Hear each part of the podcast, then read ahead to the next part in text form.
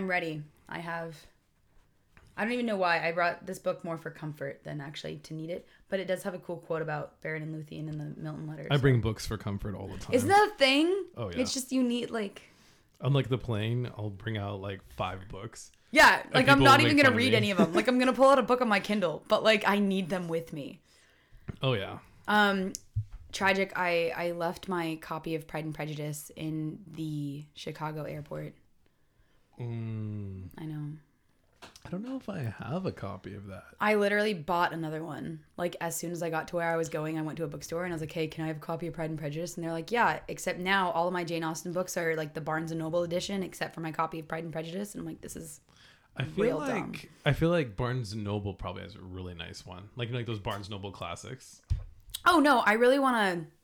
I actually I give my books away as gifts sometimes if I because I'm poor, um, and so I uh, I gave my copy of the annotated version of Pride and Prejudice to actually my future co-host Mary. Oh, okay. So yeah, it's like it's got the story on one side and then it's got really in depth like footnotes on the other side, and it's fantastic. I definitely have Pride and Prejudice Zombies in here somewhere, but I have not read it.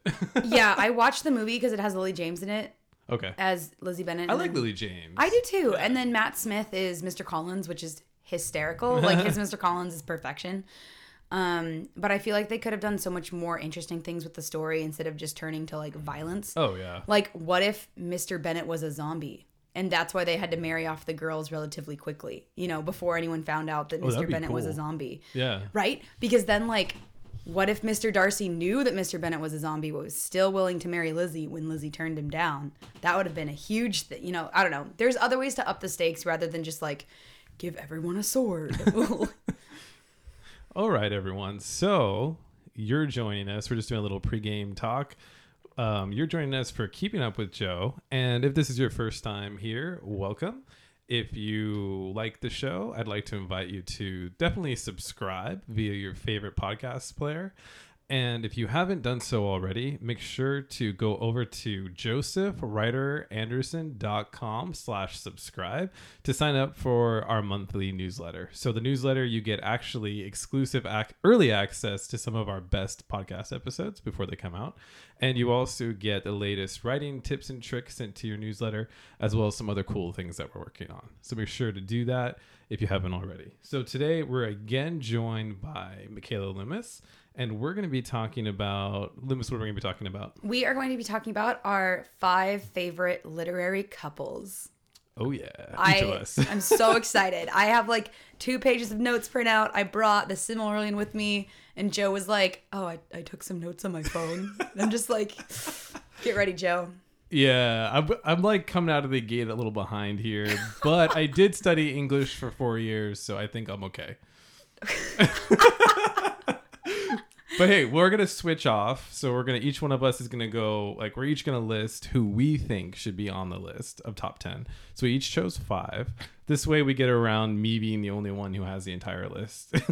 He also wanted an ex- like a, an easy out so that I would write half of a blog post for him. exactly. exactly. this will be probably turning into a blog post. Uh, yeah.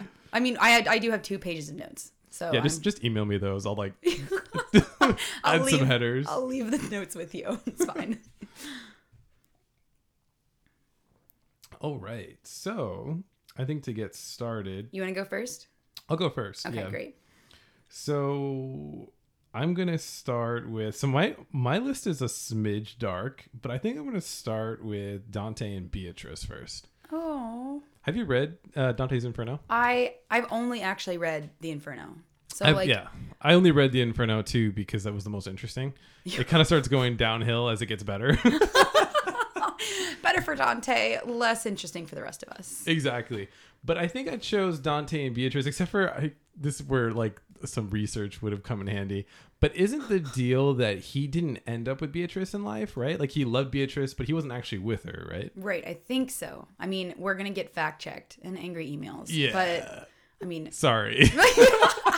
But like this will be fixed in the blog post. But he loves Beatrice. We kind of don't know who Beatrice is. I think that's like the big a big myth in literary history is like who Beatrice is. But he loves Beatrice and she's sort of the guiding spirit that kind of leads him through hell. And so I just put that on there partly not only because it's a great love story, but also because it's one of the most influential works in Western literature. So I figure, you know, we probably wouldn't have a lot of the work that we have now. So it's pretty important. Yeah. that was my thinking. No, I could see that. Yeah. Loomis, who's your who's your so I guess that's number ten. What's yours number number nine? Oh, okay. Um, mine aren't necessarily in any. Actually, no. Yeah, mine aren't. We can put mine in order. I can work on the fly. Um, so my number nine is uh also you know one of the great influential works of Western literature, uh, Harry Potter. Uh, Oh. no, I I don't know. Did you put did you put anyone from Harry Potter on the list? I didn't because you well okay, I was thinking of putting Snape and Lily just to annoy you. Just to piss me off. Oh my gosh. but I didn't do it. Thank you. I appreciate your Friendship. I was also thinking of putting like Hermione and Harry just to kind of like be I contrarian. don't like that either. But You're good at being yeah. contrarian though. Yeah. But yeah, Oh, go ahead. So, so I did James and Lily. James and Lily.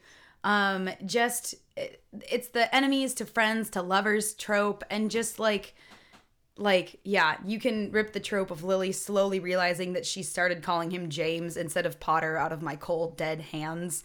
Um, it I don't know. It's it's kind of like the they're all the tropes, right? Like James died for her, like he fell in love immediately, like just all of the things. You know, he was very annoying and then she told him off and then he was like, "Oh, I should probably be better." And then became better. Um and sometimes But I did he? Yeah, he did. Because he was Listen. still attacking Snape behind her back. Not in not in 6th and 7th year. We don't know I though. I meant okay. Well, whatever. Again, yeah, we don't know. I've just I've Well, actually, no. In the book, in the fifth book, uh, I think either Lupin or Sirius says that he still attacked Snape. He just never let Lily see. Okay, well, that's fine. Thanks, Joe. I'm gonna have to fact check that. I let it slide on your lack of fact checking for Dante and Beatrice, but I will not. I just read the books, slide. and I just went to Harry Potter World, so I think I have like the final say. Is that where you were? Did you go to Harry Potter World this week? yeah. Oh my gosh, I Oh. thought you were. I didn't know this. I have okay, the Marauders anyway. map right uh, downstairs right now. Okay, well, anyway, uh, sometimes I cry because I'm older. I'm like five years older than Lily was when she died, and Oh, shoot. that. What have either of us done with our lives? I know, right? It, it's just kind of like, oh man, okay, like yeah, I don't know. It's just it's so tragic, and it's like I feel like the Marauders are just kind of those like literary characters where if you think too deeply about them, it's just really depressing very quickly. Um, and I don't know, I I kind of like the Marauders era better than I actually like the real Harry Potter era. Um, but yeah. I guess I just wonder. So you, since you obviously care about the subject, how do you think? Like, what's your what's how did it work timeline wise that James went from being sort of a douchebag to being someone that Lily would like so much? Like, what's your thoughts on that? I mean, like part of it is when you grow up with people, sometimes you need to be like shaken out of that like idea that you still see them as like an 11-year-old kid. Um and what like in the 5th book when like James and Sirius like act like totally wrecked Snape um and Lily called him out on it, James was kind of finally like, "Oh shoot, like no she is actually never going to date me because I'm actually kind of a terrible person." And then like changed, right? And like just from what we know of Lily, and then we hear Slughorn talk about Lily before, you know, like she doesn't seem to be this kind of person to like date a douchebag. So like we kind of have to infer a little bit about James and Lily. Um, but I mean also James tried to hold off Voldemort with like his bare hands and no wand. So like was he the smartest guy? Not not really, but he loved he loved a lot. And I mean going back to your episode about love and how JKR uses love as a source of power. Um yeah, I feel like James is James and Lily had a very beautiful love story and it's I love that meme that you sent with the like the octopus. Well, And he was no, like, take- it's the oh my gosh. So Lily says like, "What I'd rather date a giant squid," and then James is like taking notes and like, "Be more like dangerous sea monster." um, but yeah, there's another the other one of those memes where it's like the there's a guy holding a girl's hand and then a girl another girl walks down the street. and it's like the guy is like checking out the other girl, and the girl he's holding hands with is like, "What?"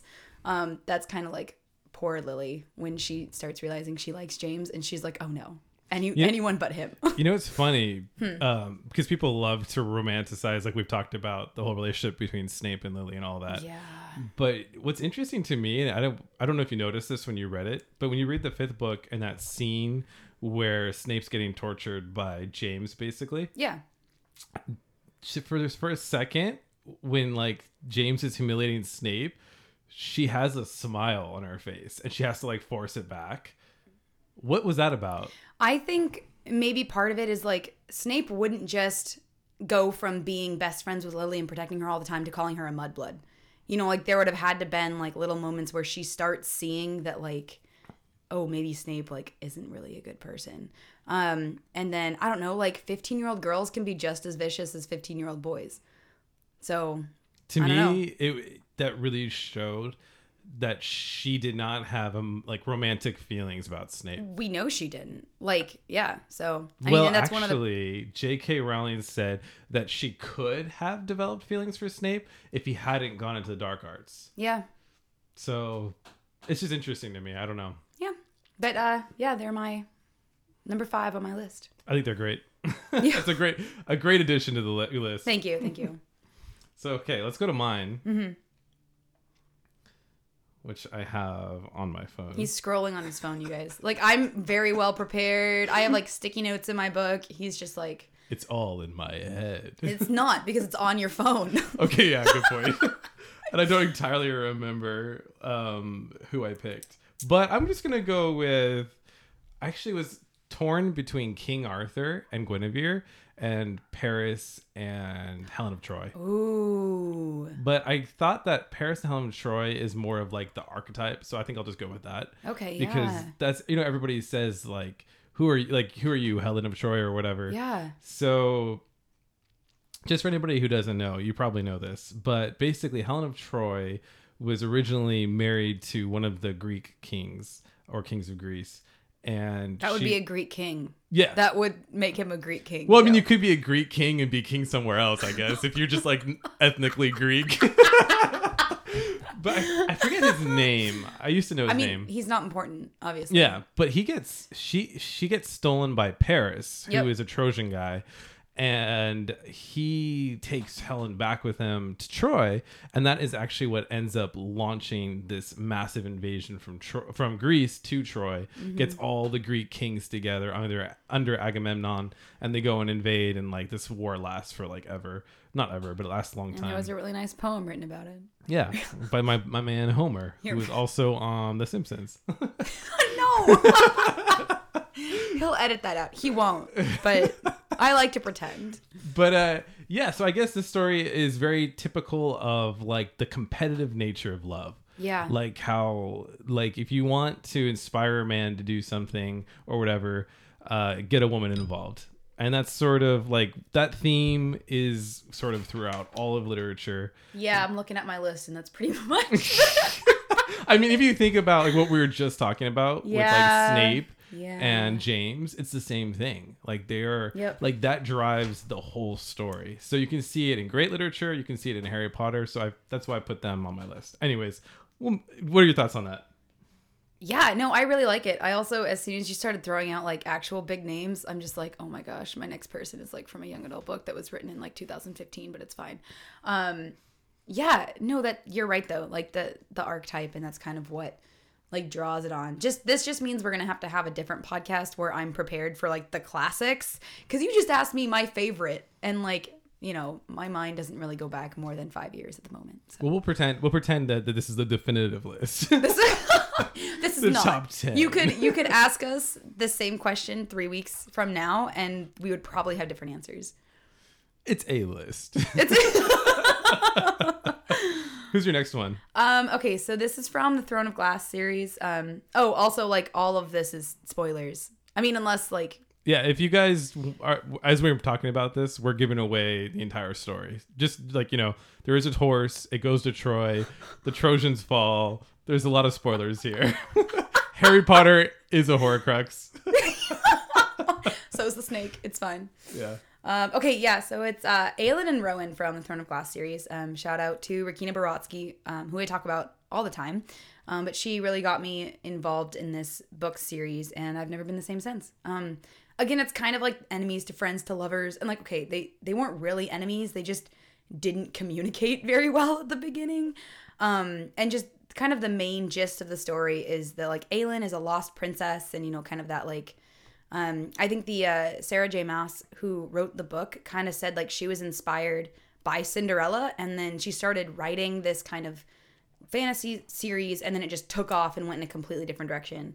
Um, but it's amazing. Um, but so Aelin is is this lost princess who needs to you know go and win her throne. Um, and she goes through a lot of trauma. And um, after she meets Rowan and they become friends, they actually like complement each other very, very well. Um, and he's just he's there for her while she like unfolds her story and isn't afraid to help her heal through her trauma. Um, but yeah, like the the big thing is like they improve themselves together, which is kind of all of my common themes throughout my favorite like literary couples. It's like they're working with each other to improve each other. Um, and yeah, that's just awesome. Also, they're a power couple. Like both of them are like insanely magical, and like Aelin's power is fire, and Rowan's power is ice. So you have the whole like opposites attract kind of thing. Ooh, Um, that reminds me of something. Oh no, First of all, how many books are in this series? seven. Oh shoot, because I kind of want to read it. I cool. have them in my garage if you want them, Okay, but, but, you have to read them before I move. So I can probably read like one or two. they're they're they're awesome. Okay, Rowan doesn't show up until book three though. Sorry, we're just passing wine back and forth. He has this little bird thing on top that makes chirping noises as it aerates it. Yeah, you probably heard that when I was pouring it. Just tell you, it's so weird, guys. But Oh um, yeah, I can totally hear that in the recording. That's fine. That's awesome. You'll edit it out. Uh, eventually, we're going to be sponsored by Chirp Chirpy. uh, What is it aerators. called? I think it's called Chirp Chirpy. I think it's called Chirpy. Why? I have no idea. Why are you looking at Chirpy. me like I know? The way to aerate your wine. You can come up with a better with the, in the show. we'll notes. work on that. We'll work on that. Um, But yeah, so that actually reminds me. This is this is somebody I wanted to put on the list, but because we're doing literature couples, I didn't.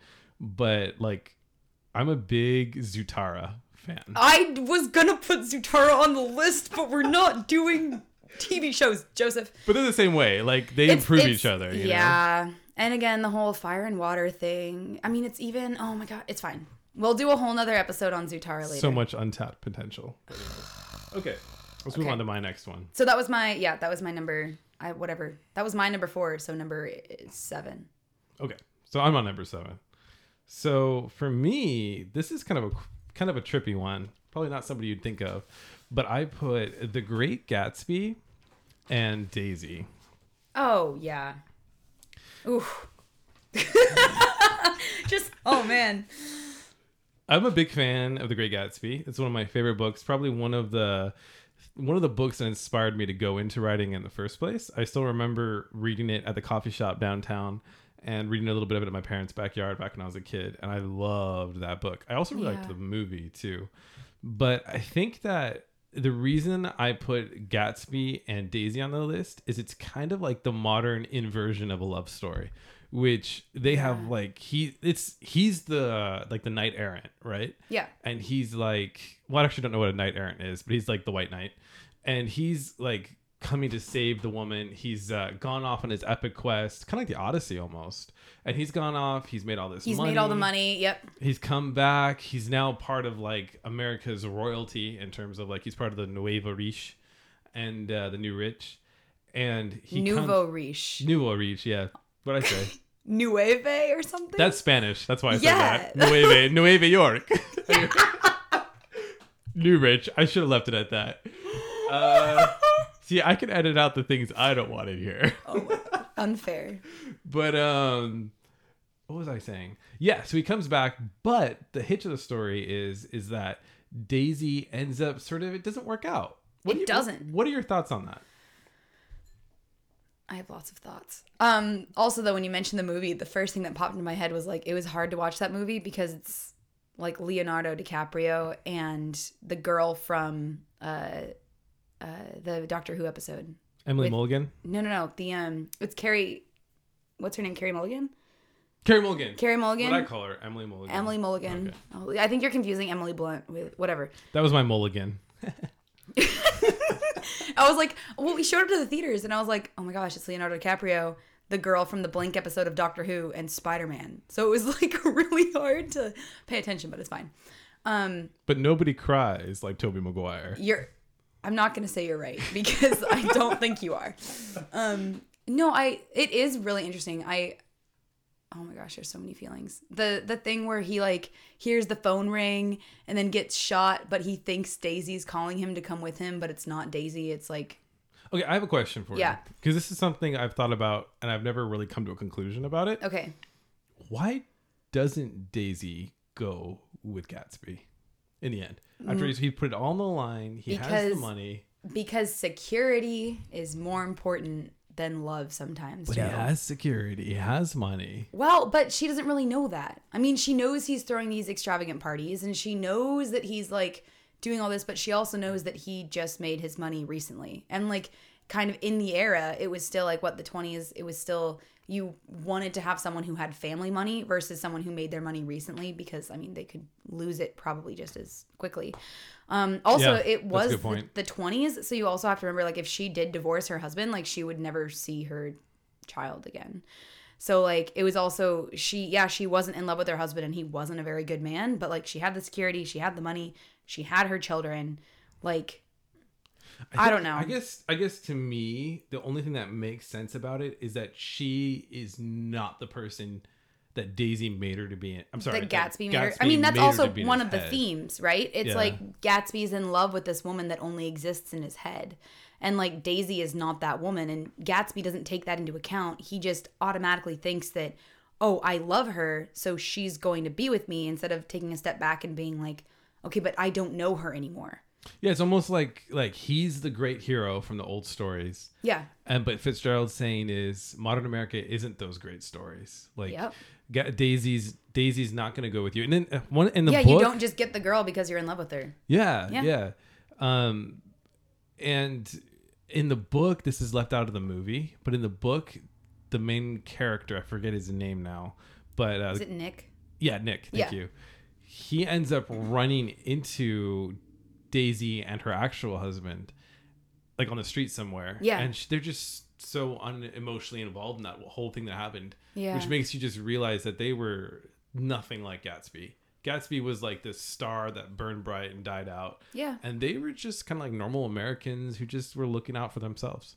Yep. So, Yeah. I like it though. Interesting. moral of the story choose who you fall in love with carefully, kids. Or like get to know them and then communicate well. yeah. Like, yeah. There's some yeah, other options yeah. there. All right. Who's next on your on your um, list? okay, I'm jumping around because now that we're actually doing them in order, I'm gonna do them in order.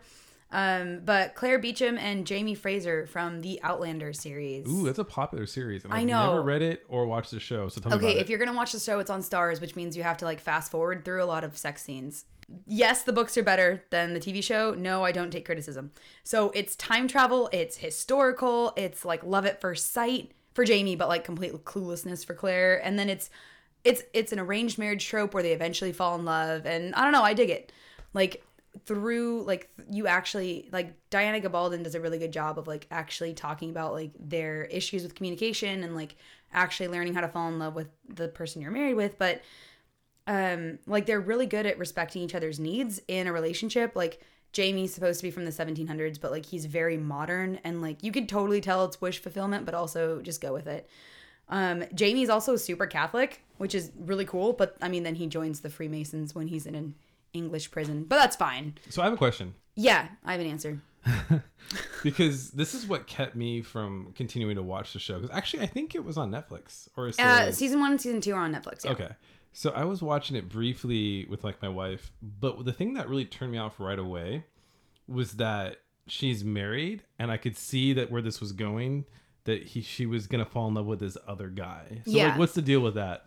Yeah, so like in the books they make it a lot more clear and obviously like the books are huge. Like you look at them, they're very very thick. And so you get like Claire's kind of stream of consciousness the entire time.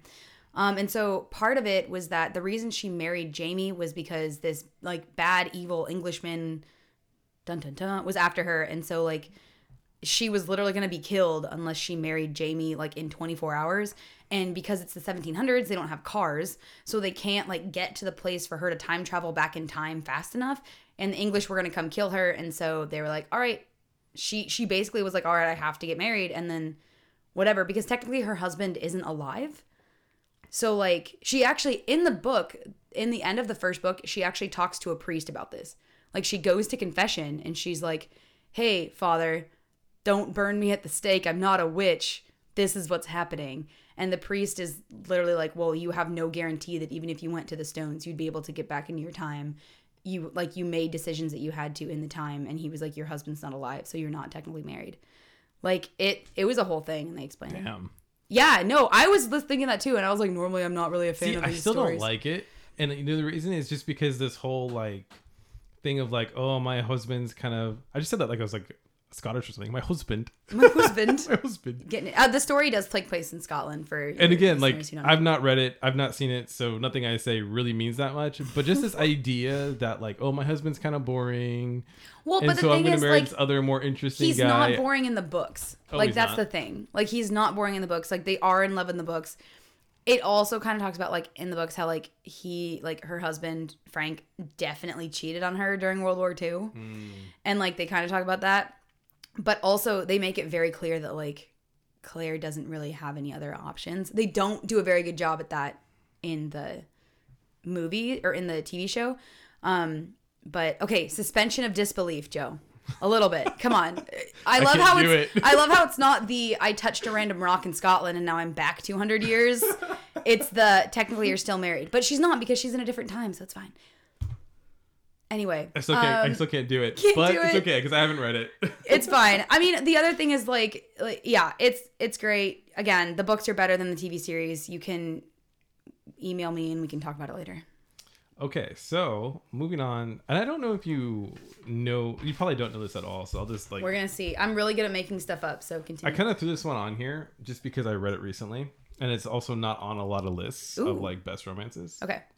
Um, but have you read Farewell to Arms by Ernest Hemingway? Um, I love Ernest, Ernest Hemingway as a man, but I can't stand him as an author. like I love, I the- love him as a man I love- and as an author and as a fisherman and I anything else he damn well chooses to do. I can't stand his prose. I can't do it. I like he's such an interesting character and he like as a person and like I would love to get into reading him, but I've tried to read Farewell to Arms Farewell to Arms and I cannot do it.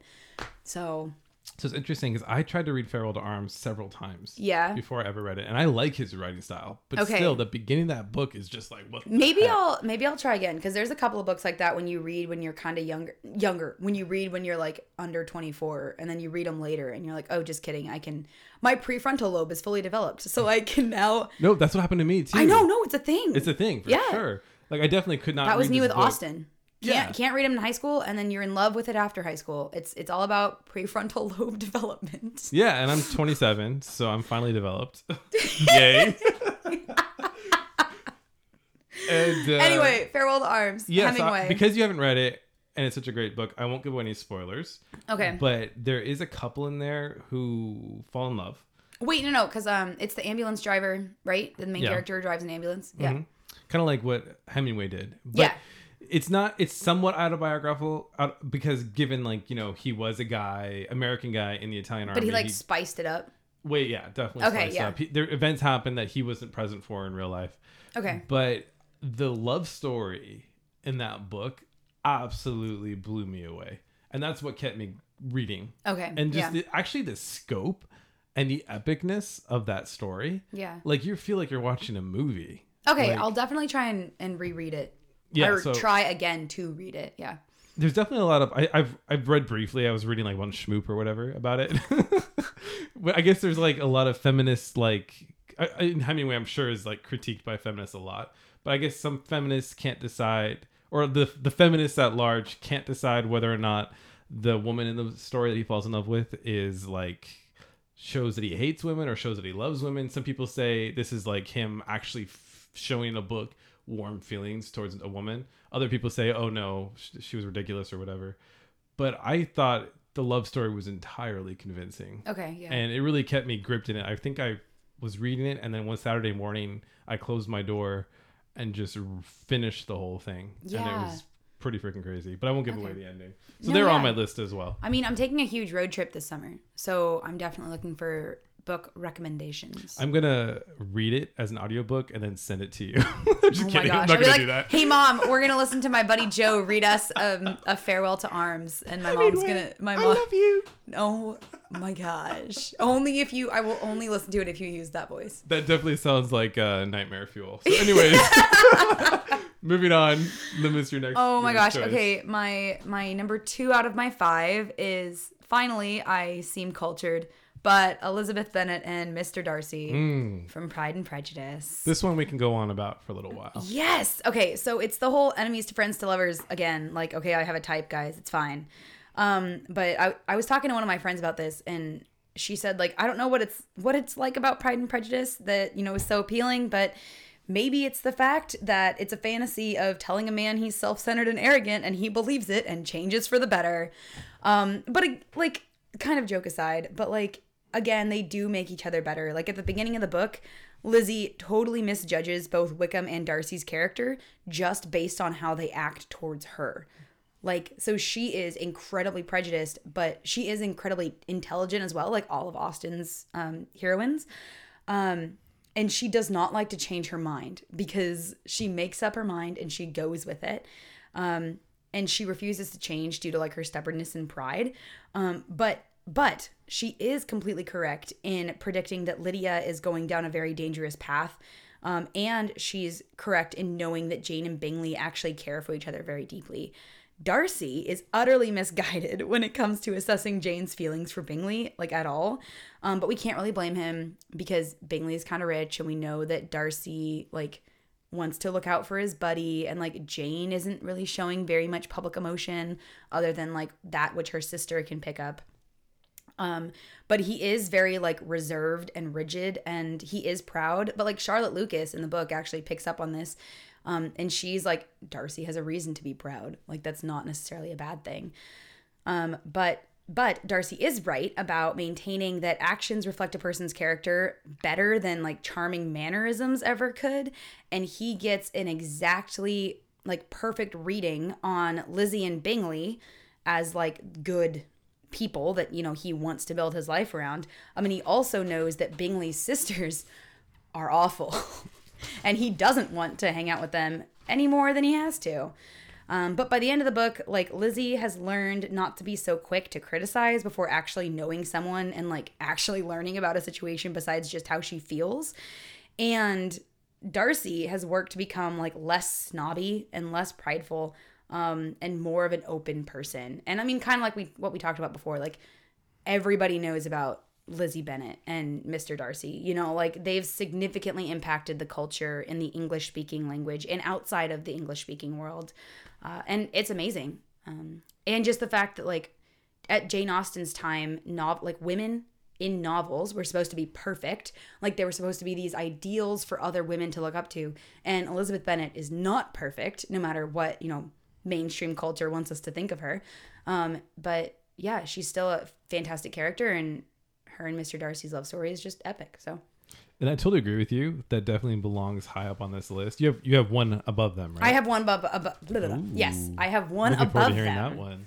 I think I read it when Loomis sent me this like list already, but You I've already know who it is. Oh, you have forgotten? I have forgotten. Okay.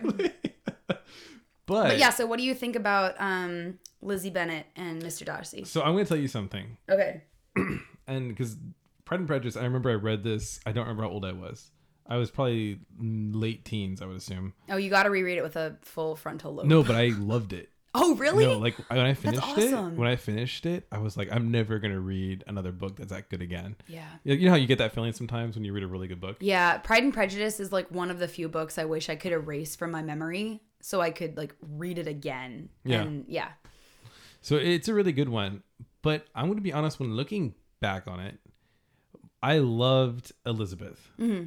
And I, even though I'm a dude, like I related to her. Yeah. And I thought she was awesome. Like I love her in the story.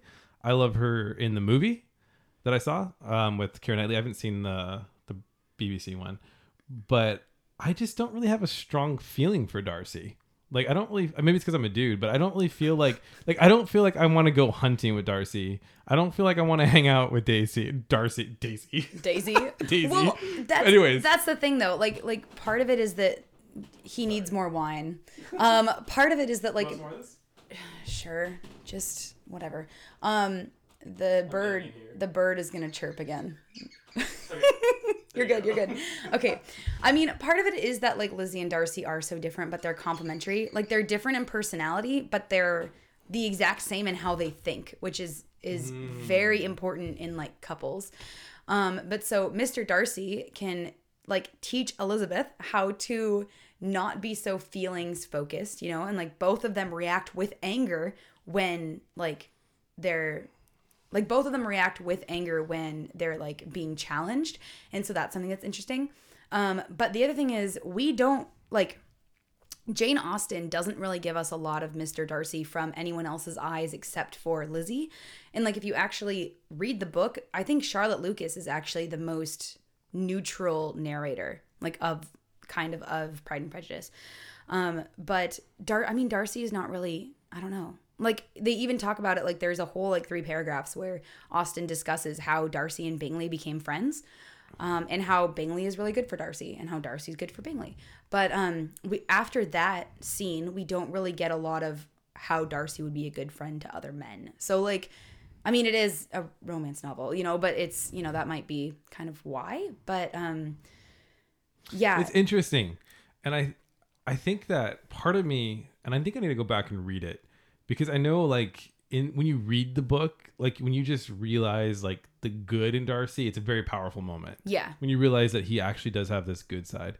But I just looking back on it from having not read it recently, but still knowing the story pretty well, I still kind of feel a little bad for Elizabeth ending up ending up with that guy. Like I know for like Darcy's like a lot of women's like dream heartthrob dude, but for me it's like Elizabeth's this really interesting person. She has all these interesting thoughts, and then Darcy's just kind of like quiet and morose. yeah. No, I'd know? encourage you to reread the books because when you read it, like he doesn't talk to anybody except for Bingley and Lizzie. Mm-hmm. But when he talks to them, he's intelligent and clever, and he uses succinct language. Yeah. and he shows that he knows what he's talking about. The movie does not do this very well. Yeah. like with like Matthew Macfadyen is is a great Darcy, you know, like whatever. But in the in the books, he does come off a lot more prideful. But whenever he's like speaking to Elizabeth after he realizes like, oh shoot, I'm in love with her, he he is very interesting and he's trying to engage her in conversation. But the problem is she's already made up her mind that he's terrible. Mm, so she's got some issues, So too. she has issues that she needs to work on, and they work on them together.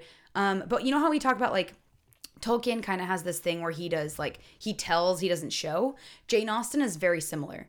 So like if if you're like me, like I have this really bad habit of like skimming books and only reading dialogue, you miss a lot. So like Jane Austen in like paragraph form will just insert a sentence that changes the whole thing if you haven't if you're not reading it carefully.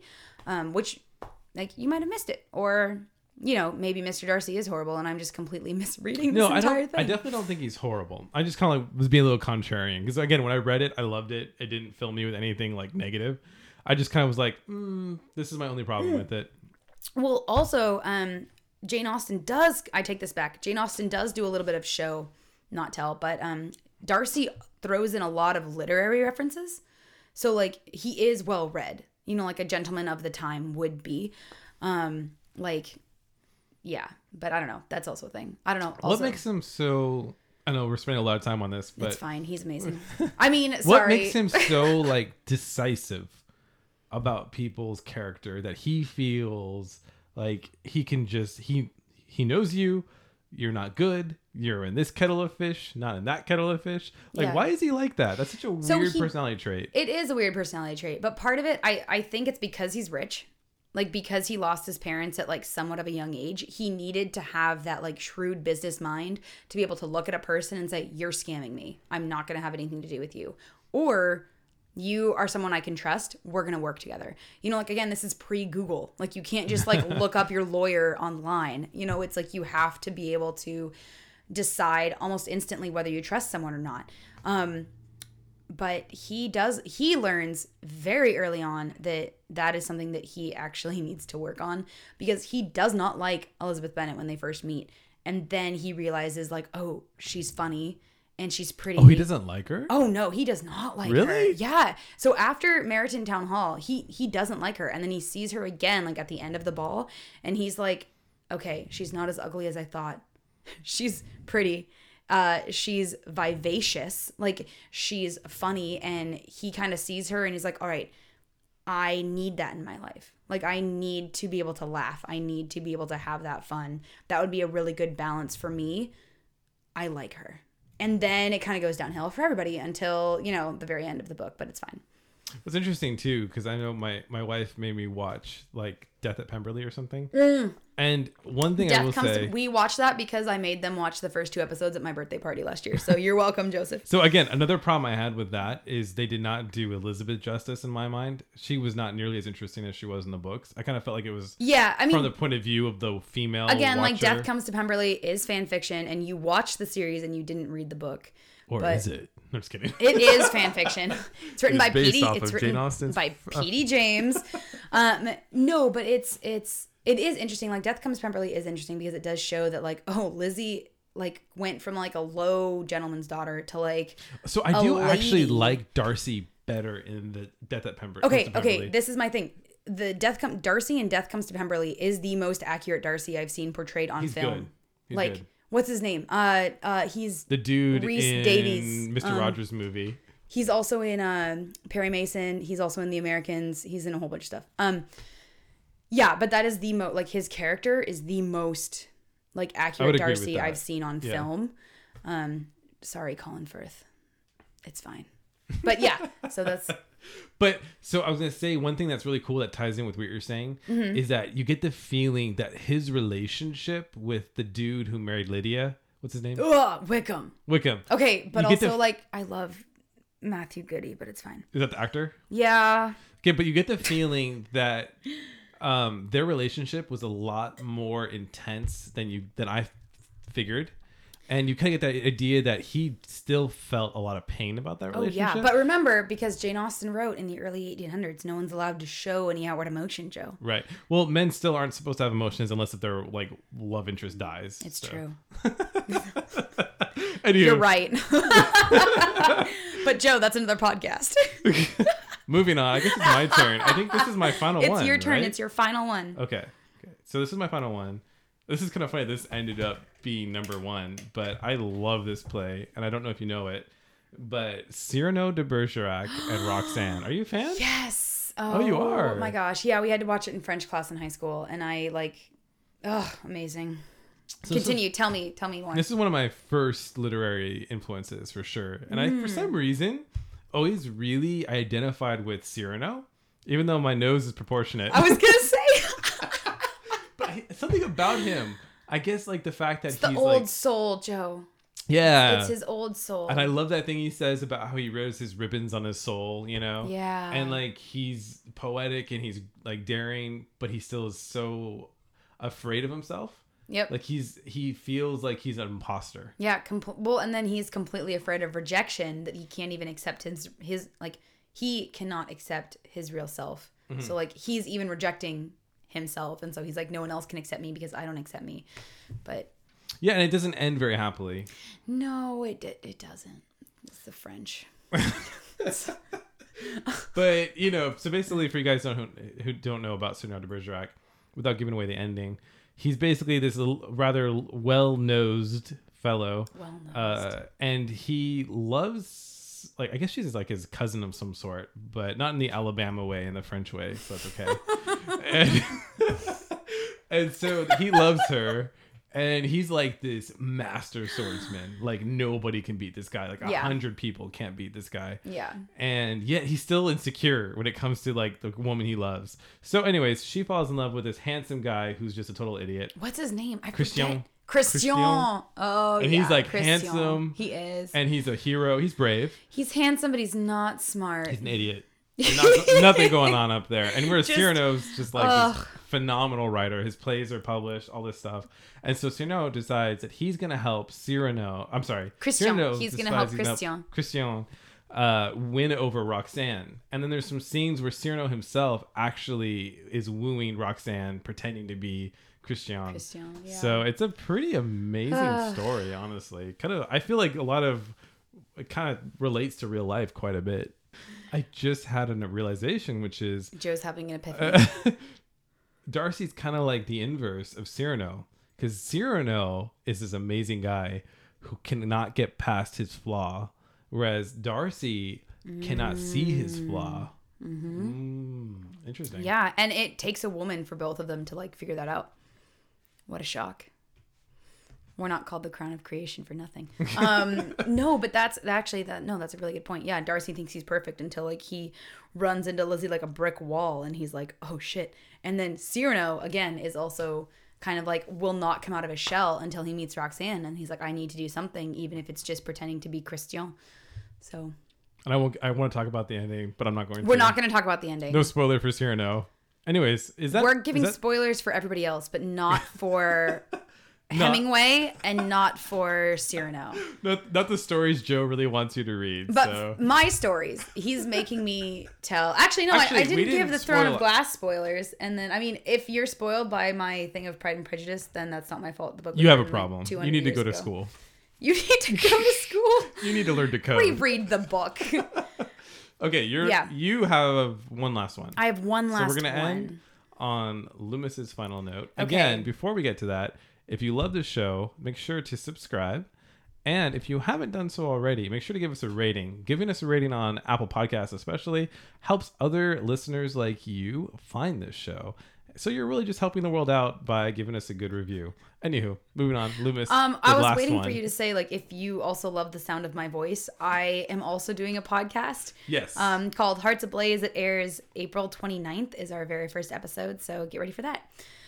I'm personally really looking forward to it. I was actually googling it in my well, not we, googling it. we don't have anything up yet because Mary's husband Evan hasn't figured it out yet. I was looking for an Apple podcast just to see if like you guys had a page yet. No, But not yet. We're working on looking it. forward to it. Yeah. Hearts ablaze. We have to get my friend's husband to fix it. Um, okay, my final one is Beren and Luthien from Ooh, the okay. Silmarillion. Yeah, you know. I brought the Silmarillion with me. I was like, he's lying. He knows who I'm talking about. I forgot briefly. He did. Um, okay, so wow, it's love at first sight and not enemies to lovers for once on my list. Amazing. Um, but it's it's fantastic and I'm gonna spoil it because it's fine. But um it, it's part of the Silmarillion, and in the letter to Milton, Tolkien actually says this. Um, here, in the story of Beren and Luthien, among other things, we meet the first example of the motive that the great politics of the world history, the wheels of the world, as it were, are often turned not by the lords and governors, not even gods, but by the seemingly unknown and the weak. It is Beren, the outlawed mortal who succeeds with the help of Luthien, where all the armies and warriors have failed. He penetrates the stronghold of the enemy and wrests one of the Silmarils from the Iron Crown. Thus he wins the hand of Luthien, and the first marriage of mortal and immortal is achieved. As such, the story is uh, a heroic fairy romance, receivable in itself with only a very general, vague knowledge of the background. But it is also a fundamental link in the cycle, deprived of its full significance, out of place, out of its place therein. And then he goes on to talk about how like Beren and Luthien is like the keystone for the Silmarillion. It's the most important story of the First Age, and therefore one of the most important stories in the Third Age, where the Lord of the Rings actually takes place. Um, but yeah, basically the story is Beren sees Luthien in the forest once after a super traumatizing experience of just slaughtering a whole bunch of orcs that killed his father and then having to go through a desert and almost dying. But Beren's like, "Yep, that's it. I'm in love." and then Beren shows up and well, and then Luthien's father is like, "No, you're not allowed to marry my daughter unless you get a Silmaril," which anyway. Uh, and then Beren literally shows up. He, he like rocks up to his buddies and he's like, "All right, who wants to go on a, on a suicide mission with me to get the woman I love?" And they're all like, "Yeah, I'll do it. Why not?" Um, and so like I don't know. The best way to explain this is this story is like Rapunzel. If Rapunzel is locked in a tower by her own father, and then she cuts her hair, climbs down, and then turns her hair into an enchanted sleeping cloak, and then befriends a super strong dog friend, uh, and then turns into a vampire bat to like rescue the love of her life from Sauron, who then dies and then comes back to life and then dies again. and then yeah, it's wild. I don't know. It's it's such a crazy story. It gives so much weight to the world of Middle Earth, and then it gives so much weight to Aragorn and Arwen's story as well. Um, but Joe hasn't read the Silmarillion still, so he has no idea what I'm talking about. All I'm thinking about is when you talk about the Silmarils, it sounds like the Dragon Balls from Dragon Ball Z. That is not. I mean, okay, they're glowing, so if that's similar, What, what's the power of the Silmarils? Uh, that's the, you need to read the book entitled The Silmarillion. No, so okay, so the power of the Silmarils is because the light from the trees of Valinor were captured in the Silmarils, and then a giant spider ate the trees, and then So Loomis just trees did are that gone. with her eyes closed. That's pretty impressive.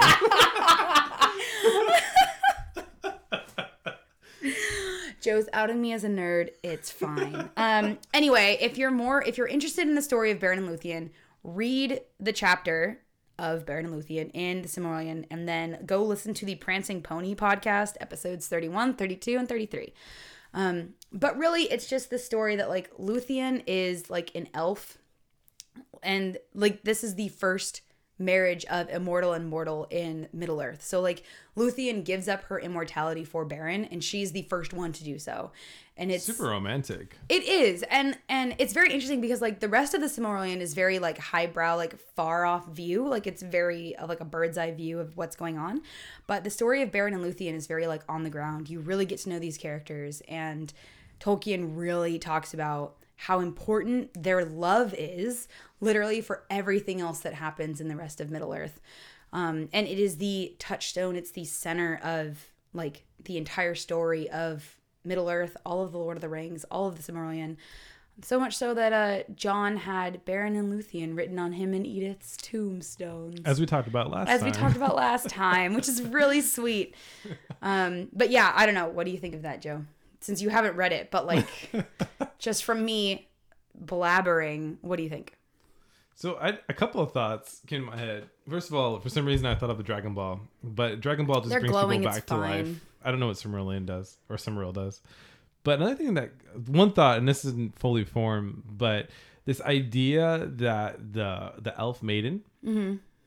gives up her immortality for the man. Yeah. It kind of seems almost like Christian theology about what happens when a woman decides to be with a man. Ooh, I don't know if that's talk more. Yeah, I don't know if that's like at all like what he was thinking, but it's sort of like the like if you think about it, people are these sort of eternal creatures and they're choosing to have this earthly relationship with each other Yeah. that doesn't keep going after they die. Right. Yep. So I don't know. It's almost like he's showing his view of how he sees women through his Catholicism. Yeah. That was a bit progressive for the time because you Yeah, know, I mean, Luthien, like Luthien's story is very progressive. There's we talked about feminists earlier. There's there's a, a whole bunch of people who hate Tolkien for his treatment of women, and it just it's very like disheartening to me because they obviously haven't read this story. Like Beren and Luthien save each other over and over and over and over in this story. It's like it's not that Beren is the one who shows up on a white horse to save Luthien. Like they do it together. Um, and it's it's this idea that like you need to support each other in a relationship. And again, yeah, Tolkien wrote this like in the trenches of World War One is when this story started. Um, and So like, I have one thought. yeah, one incredibly question for you. progressive. Yeah. So, how do you think this ties in with the fact that it's pretty somewhat documented that uh, I'll say Rowling. Rowling. Oh my gosh. Sorry, He's had too much wine from the bird. I've also was just at Harry Potter Land, having too much butterbeer. But uh, Tolkien and his wife had a lot of problems in their marriage. Not like Yeah. horrible problems, but there was always like some tension there. Yeah. So how do you make sense of like he has this epic love story? He he prescribes it to him and his wife, and yet in his life he seems to have never been able to fully connect with his wife the way he did with his buddies. Yeah, I mean, the thing is like connecting like men and women connecting is different than men and men or women and women. Um but part of that like maybe some of that tension was because him and his wife were like too similar or like too different. Like we talk about like opposites attract, but part of that issue with like being opposites and being attracted to each other is that it's going to be difficult to communicate or it's going to be difficult to have like an easy transition into certain aspects of your life.